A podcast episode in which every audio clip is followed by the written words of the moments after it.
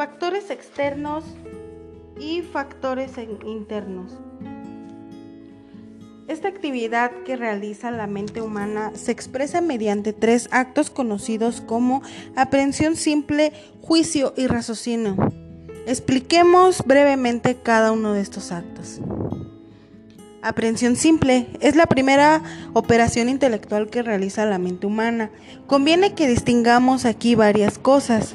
Debemos tener presente cuando nos, cuando nos ocupemos de estos objetos de la lógica que la operación psicofísica que realiza la mente para producir un concepto es una operación temporal y espacial.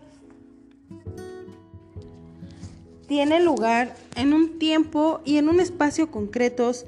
Por el contrario, el pensamiento, el resultado de esta actividad podría no tener las características mencionadas, podría ser un pensamiento que estuviera por encima de las características temporales y espaciales. La operación psicofísica llevada a cabo por un sujeto humano pertenece al estudio de la ciencia psicológica y en actualidad sabemos muchas cosas que antes ignorábamos por el avance que esta ciencia ha logrado. El resultado de esta actividad, de este acto o de esta serie de actos es un pensamiento y como tal es el objeto de estudio de la lógica. Comenzamos nuestro estudio con el concepto ¿por qué es? ¿Por qué decirlo de alguna manera? El elemento lógico, el material con que los otros objetos lógicos se constituyen, inicialmente podríamos decir que el concepto también se le llama idea. Es la representación abstracta, mental, de un objeto. El concepto es el resultado de una aprehensión de la captación de la mente de algo que se encuentra frente a ella. Si se le denomina idea, es por subrayar el hecho de que no se trata de algo material, de algo sensible. El nombre de concepto hace referencia a qué es la inteligencia, lo que coincide dentro de sí, al objeto que se encuentra enfrente de ella. Pero más concreto, ¿qué es un concepto? ¿Qué es una idea? Todo concepto se refiere a un objeto, no precisamente a una cosa en el sentido habitual del término, y lo supone. El concepto o idea es el resultado, el producto que la inteligencia elabora cuando se encuentra frente a un objeto determinado. Suele confundirse dos nociones que, si bien existen muy próximas entre sí, son definitivamente muy diferentes. Idea, concepto e imagen. Tratemos de distinguir adecuadamente estas dos nociones. La imagen es algo producido por nuestra imaginación. Es una facultad orgánica, sensible, que posee el hombre. Es claro que siendo esta facultad orgánica y sensible, el producto de la misma sea algo igualmente sensible. La imagen, la imagen es algo particular, concreto. Podemos tener la imagen de este animal, de este hombre. La imagen captada o producida por la imaginación hace alusión a que a aquello que es accidental en el objeto que considera. Se refiere al color, al tamaño y demás características sensibles, materiales del objeto considerado. Por el contrario, el concepto se refiere a algo universal, abstracto. El concepto de animal, no la imagen de este animal, me permite pensar lo que se refiere no a este animal concreto, sino a todo animal. El concepto es el elemento lógico. Decíamos que se refiere a un objeto que lo representa en el plano del pensamiento.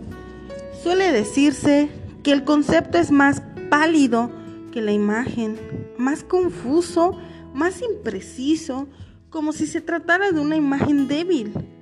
Sin embargo, no es cierto. Se trata de dos cosas esencialmente diferentes y por tanto incomparables.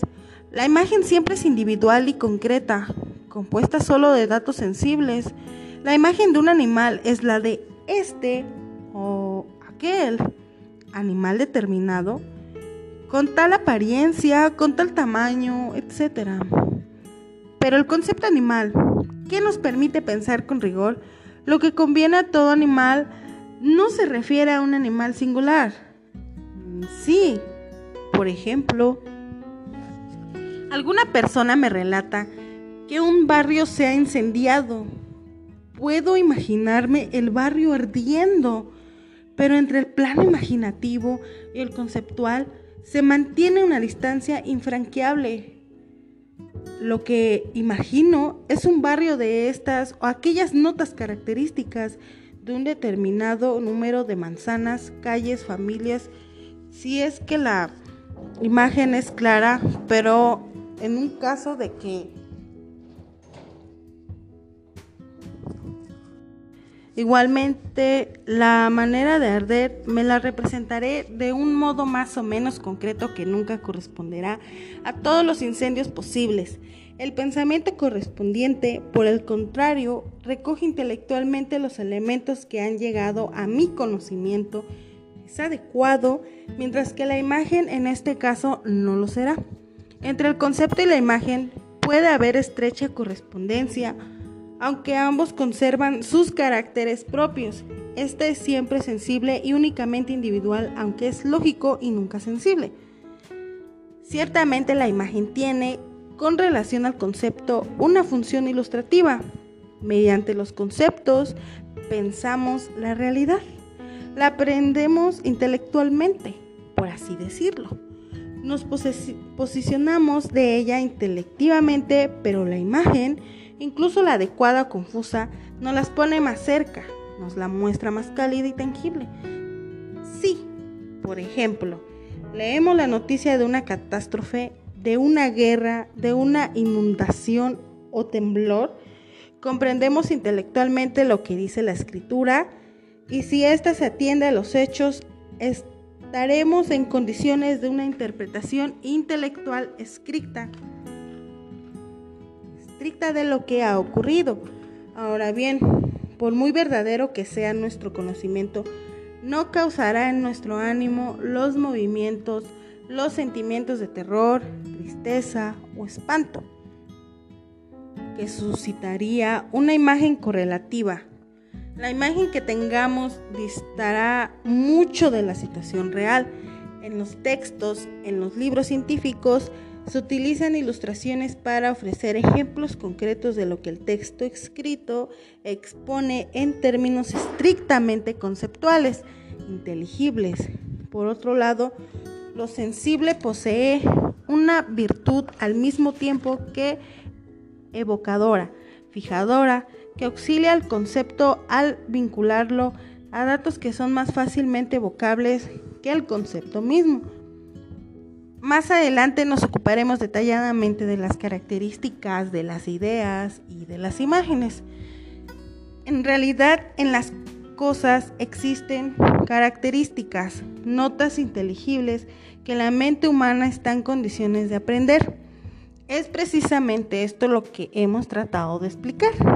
Ahora bien, precisamente esto, eh, es el concepto. No suele haber referencia a todas las notas del objeto, de la cosa correspondiente. Unas notas o características no se toman en cuenta por juzgarse no esenciales. Otras ciertamente porque no se conocen. En el objeto el concepto recorta, recorría abstrae lo que le interesa y es a lo actual intelectualmente se atiene. Esto es lo que se denomina objeto formal. Objeto material sería una captación de la totalidad inteligible del objeto de la cosa. Cuando señalábamos que todo concepto es concepto de algo y presupone algo, queríamos dar a entender, entre otras cosas, que finalmente pensamos, no imaginamos, siempre en términos de conceptos. Y pensar siempre es pensar algo. Un concepto sin objeto carecería de sentido, pues nos haría pensar en el vacío. Es una nada, pero ¿es que la nada es pensable? Parece que no.